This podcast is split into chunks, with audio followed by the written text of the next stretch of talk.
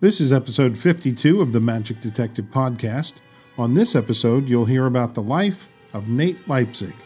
That and more on this episode of the Magic Detective Podcast.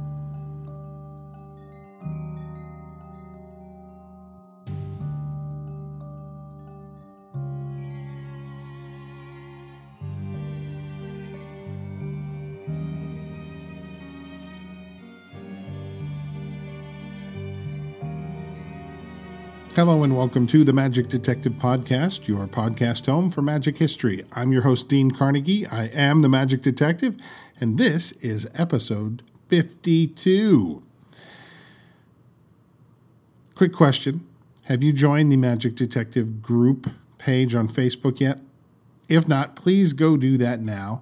Um, I'm really anxious to get uh, to start a dialogue among the readers and listeners of the podcast and of the blog. Um, I wasn't able to do that on the Facebook page. I didn't realize when I first made it that it had restrictions, and one of those main restrictions is is you guys can't put posts. You can respond in comments, but you can't make your own posts. So that's why I decided to go ahead and make the uh, Facebook group page, and it's a private page also. So you've got to ask to join, and um, and of course I'm not going to turn anybody down, but um, that's also so that if we want to share secrets and things, hey, we can do that too because it's a private group, you know, magic secrets, of course. What kind of things am I looking for on posts in the group? Well, initially, of course, magic history, but um, I'd also like to focus on the podcasts. So, for example, today I'm doing a podcast on Nate Leipzig. If you happen to have any ephemera devoted to Nate Leipzig or posters or photos you could share, that would be awesome. Just a, a way to kind of fill out the the podcast. Um, perhaps you could do a, a, video of your rendition of one of your favorite Nate Leipzig routines, and you'd be surprised. You might actually have one and not realize it. Another thing I want to mention really quick have to give a big shout out to David Sandy and Lance Rich for their incredible Zoom show called The Magic Collector's Corner. Last week, they did a tribute to Doug Henning, and it was awesome. I loved every second. They even had Julie Newmar on, who was on Doug's first TV special. It was just a joy to listen to. I think they did a recording of it, so you can, if you go to their Facebook group page, uh, you can take a listen over there. It's a couple hours long. It's incredible. Chuck Romano shares his unbelievable collection of Doug Henning props and memorabilia, and it's just the more he shows, the more mind-boggling it gets. Um, this weekend, uh, Sunday, I believe they're doing another show, another Zoom show. Uh, this time, a tribute to Tenyo, and I th- I'm not sure the times, so you have to go to the Facebook group page called Magic Collectors Corner to get all the information on that, and I encourage you to do so. It's kind of funny that they put this. Um, Magic Collector Corner Zoom show out because I was contemplating doing a Magic Detective Zoom show. I was teetering on it, uh, but then I decided to go in a different direction, which is um, virtual magic shows and ticketed shows, which I'm involved in at the moment. Um, I am going to do something with Zoom and the Magic Detective, but it's not going to be anything near what. Um, what the Magic Collectors Corner is, and I, I, you know, they've got oh, they're just crushing it. I just have so much respect for them. What I want to do is is a very small, uh, particular thing. So uh, we'll get to that in the future. No time to talk about it right now. This week, we did have a winner for the Magic Detective Podcast Contest number 51. And the winner was uh, Rick P. from Wichita, Kansas. And um, by the way, Rick, your prize is sitting in my car. I haven't taken it to the post office yet, but I will shortly, hopefully this weekend. And oh, by the way, the answer to last week's question was Ricciardi Jr. A bunch of people got it, but Rick got it first. So that was cool. And speaking of contests, why not do contest number 52, huh? I think so. So here's the question listen up. The great Lafayette had a dog whom he loved. His dog's name was Beauty. Houdini gave Lafayette the dog as a gift. In what city did he give him the dog? Now, I'll say that one more time. The great Lafayette had a dog whom he loved. His dog's name was Beauty. Houdini gave Lafayette the dog as a gift. In what city did he give him the dog? I'll take all the right answers and put them in a hat, and I'll draw one from a hat, uh, and that person will win a prize next week. So don't forget, just send your uh, the answers to um, info at carnegiemagic.com and make sure you put in the subject heading contest number 52. All right. And now let's get moving on to today's uh, today's subject. A few years ago, I first wrote an article about Nate Leipzig for the Magic Detective blog, and I started out by saying, How in the world did I miss this guy? Because there are a lot of people in magic history that you hear about, but sometimes you don't really know so much about. So today, I'd like to share with you a little bit about the life of one of those men. Our feature today was born Nathan Leipziger in Stockholm, Sweden on May 31st, 1873. He came to America in 1883, so he missed the 1880 census, and sadly, the 1890 census does not exist. It was destroyed years ago in a fire. But he does show up in the 1900 U.S. Census. The reason I bring this uh, census records up is because they add some interesting information that is sometimes different than what you find in autobiographies. Uh, Nate states his father was from Russia and his mother from Utica, New York. However, the census records state that his parents were both from Poland. And in 1900, he was 27 and still living at home and working as an optician. It is possible his mother was born in Poland, moved to the U.S., and that's where the mother and father met. It's possible. Also, depending upon the area of Poland where his father was from, it could have been considered Russia at some point. But then again, perhaps he was doing what many people did at the time and he was rewriting his own history.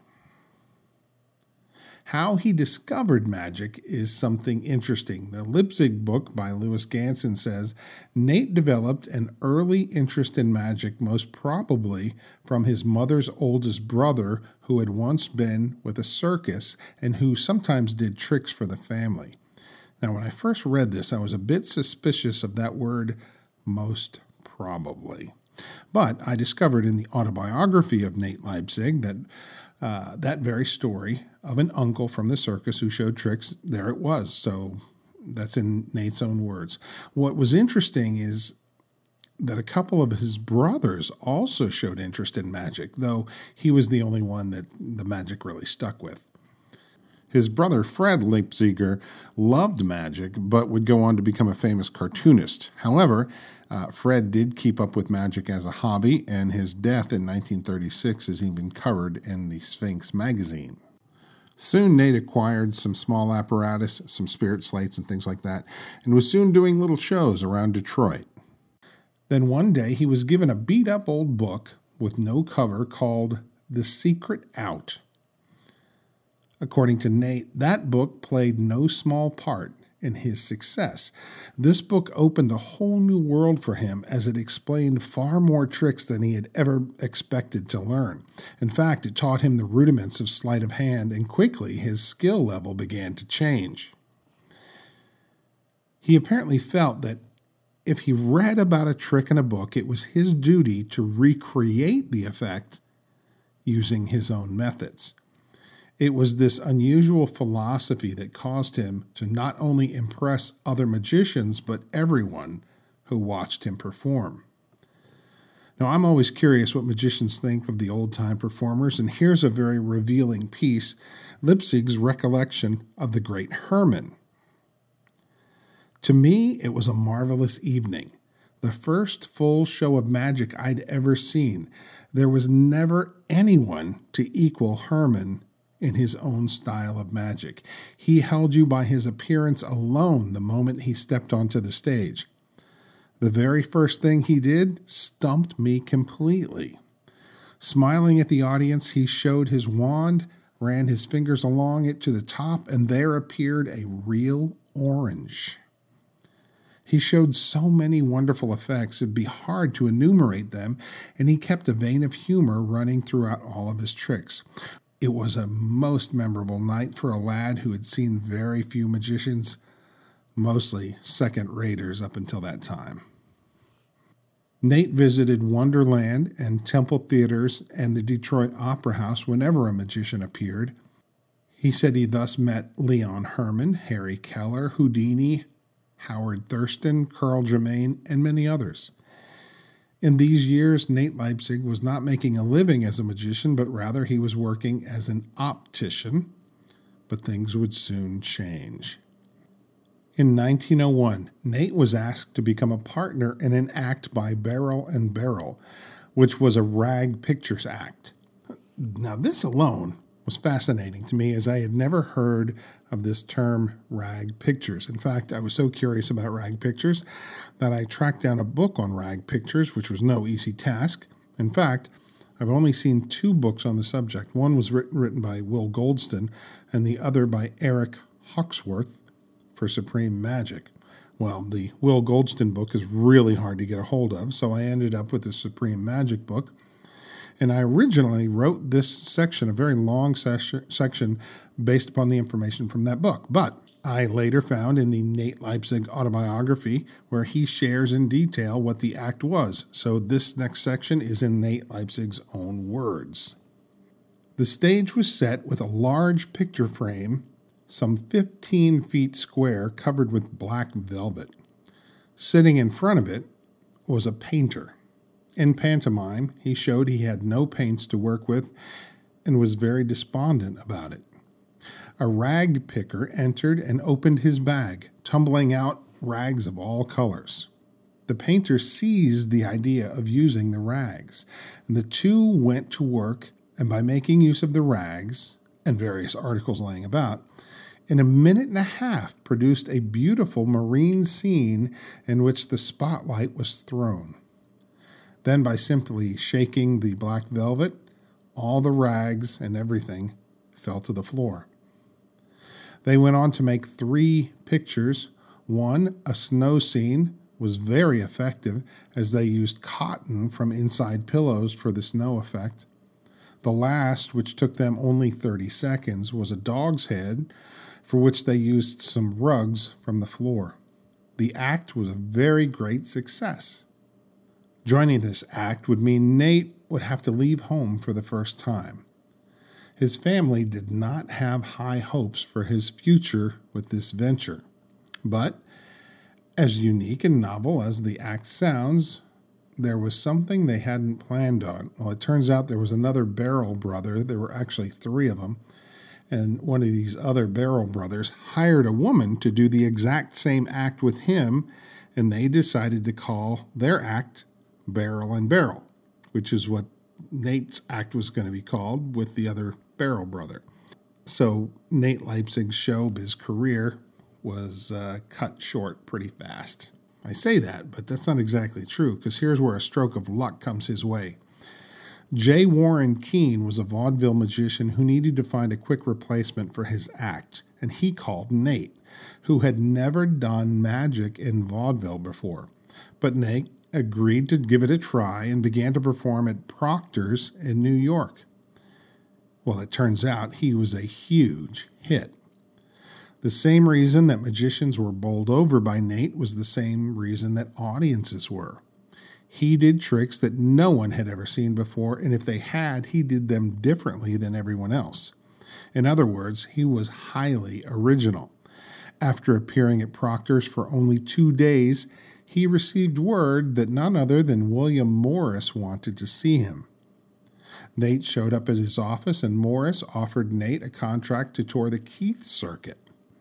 Now, consider this you don't find a bigger agent than William Morris, and Nate was brand new in the vaudeville world. Yet he had the bravery to haggle over the pay. Nate requested more than Morris was offering, and they argued over it, and Morris agreed to the increase in pay. He knew that Nate was worth it. Nate was making history with his act. He would be the first person to do an all card act in big time vaudeville. His act relied strictly upon sleight of hand.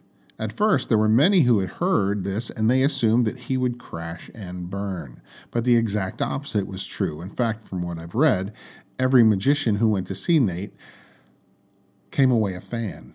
He was a master manipulator, certainly an innovator par excellence. Here's a write up of Nate from a 1904 issue of Mahatma magazine. The event of the month was the appearance of Nate Leipzig at Keith's. Advertised as the equal with coins of T. Nelson Downs and cards of Howard Thurston, he had a discouraging land to stagger under. However, it was agreeable to be able to say that Leipzig came up to all expectations. In fact, he combines the best work ever seen here in the three most difficult specialty branches cards, coins, and billiard balls. He's a clean cut young fellow, and Keith's audiences gave him much applause for his quiet and earnest deportment as well as his fine work. All in all, his most acceptable work was with his thimble trick. Leipzig is one of our boys, and the fraternity should be proud of him. Magicians were taking notice of the youngster. The king of coins, T. Nelson Downs, was bragging about a coin flourish that Leipzig had created. Tenichi from Japan was so impressed with Nate that he asked to meet him and traded methods of his thumb tie routine for Nate's ring on stick routine. Nate's act consisted of manipulations with thimbles, billiard balls, cards, and and card tricks, like the rising card. He also presented vest turning, ring on, on stick, and the magnetized knife. By 1904, Nate decided to change his name from Nate Leipziger to the shortened version that we all know, Leipzig. In 1906, he was offered a tour of Europe and he became a big success over there. The one difference between Nate's work overseas is that he often had the opportunity to perform before royalty. He performed before Edward VII and Queen Alexandra, George V and Queen Mary of England, Empress Eugenie of France, the King and Queen of Spain, and the King and Queen of Denmark. There's a, a funny story from his autobiography that has something to do with the king it turns out that uh, he was on board a ship, and Nate had met a fellow named Mr. Sullivan, who at one time had been in charge of the royal laundry at Buckingham Palace. The book says Mr. Sullivan, it seems, had never ceased hearing tell of my performance of Legerdemain at Buckingham Palace before King Edward and Queen Alexandra when they were entertaining the King and Queen of Denmark. He excitedly drew me into his cabin two full dress shirts reposed on the man's bunk. Sullivan said, These were once the property of King Edward, and I'm going to give you one. I know you won't be able to wear it because it's only a size 17, but I think you'll appreciate it as a souvenir. Leipzig goes on to say that he was thrilled to have the king's shirt, but later he was telling a man from South Africa, a Mr. A. Goldman, who was a leading bookmaker there. He was telling him the story of the shirt, and suddenly Goldman stopped him and said, Nate, that's my size. I'd give anything in the world to own that shirt. And as he had been kind to Nate on many occasions, well, Nate fell and gave it to him, and afterwards he felt very sorry that he did. He returned to the States for a few months, but in 1908 he was heading back to England for more work. It was on this tour that he met Lila, who would become his wife. Over the years, he would continue to travel the globe and return to the U.S. But when World War I broke out, Nate had an interesting predicament. Because of his German sounding name, he was forced on that occasion to alter it. And one of the alterations was Nate Lincoln. Nate was the first magician to ever be presented the gold medal of the Magic Circle in London for supreme skill. There's another great story Nate shares in his autobiography. He had heard that Albini was in town. By the way, episode 27 of the podcast is about Albini, so you should go check that out. Anyway, Albini was known to be a great card man and he was also known for his extreme language. In other words, he had a really foul mouth. Well, Nate is at the Geese's restaurant with a bunch of other magicians when Herbert Albini shows up at the restaurant. And I'll let Nate tell the rest of the story, so this is in his words. They asked me to do some card tricks, and I had heard of Albini's skills, so I decided to do some of my best. I didn't expect to hear much from Albini, but to my surprise, he said, You are the best card man I have ever seen in my life. But what the blankety blank blank blank are you doing in this hick town? Go out and make some money. End quote. Another story he shares was meeting Alan Shaw, the coin manipulator, and having an opportunity to show Shaw some of his magic. He demonstrated his signature coin roll and a few other things. Leipzig said that Shaw hardly responded. In fact, he was kind of rude. Well, fast forward a little bit, and Horace Goldin is in town and runs into Nate and he shares with him the story of running into Alan Shaw. Well, it turns out that Shaw couldn't wait to share his latest invention with Goldin, his new coin roll. Then Goldin, who knew better, called him out and said, So, when were you last in Detroit? And Shaw responded with, Oh, yeah, I've heard there's a fellow there who's already ripping me off. Yeah, right. Leipzig was known to not be offended when other people took his material, but in this instant, he did admit that it did hurt him. And yes, the coin roll over the fingers was the creation of Nate Leipzig, who also could roll coins not only over the back of his fingers, but on the inside of his fingers as well. Over time, Nate began to slow his performing schedule down. He seemed to have a keen sense that vaudeville was coming to an end and he switched gears to more private functions. He remained one of the most influential and original magicians of all time. He also picked up three students that he taught and shared his magic with. Those students were Roy Benson, Fred Keating, and John Scarne. And of course, his magic greatly influenced Dai Vernon, who wrote the book along with Lewis Ganson, Dai Vernon's tribute to Nate Leipzig. One of the lessons he imparted to his students was to never make a sucker out of a spectator. In other words, he was against embarrassing or humiliating a spectator. Nate also believed in a natural approach to magic. He was against the fancy flourishes and the finger flinging. He wanted things to be as simple and mystifying as possible. His one exception to the rule was the flourish that he had developed, and the one that most everyone in magic eventually learns, but probably doesn't know who created it the coin roll. From a historical perspective, I found a great article in the November 1932 edition of the Sphinx magazine by Nate Leipzig. It has to do with the famous Dr. Lynn and a routine that he performed. It appears that while performing at an open air fair in Toledo, Ohio, Nate ran into a man calling himself Dr. Lynn. This man was at one time an assistant to the real Dr. Lynn, but later went out on his own. And I couldn't help but wonder if this guy could be the Dr. Lynn that young Ehrich Weiss saw in Milwaukee. Leipzig goes on to share an effect that Lynn showed him. It's the penetration of two coins through a hat. It's a pretty fascinating effect. Leipzig made his last stage appearance on May 29, 1939. It was at the National Conference of the Society of American Magicians in New York.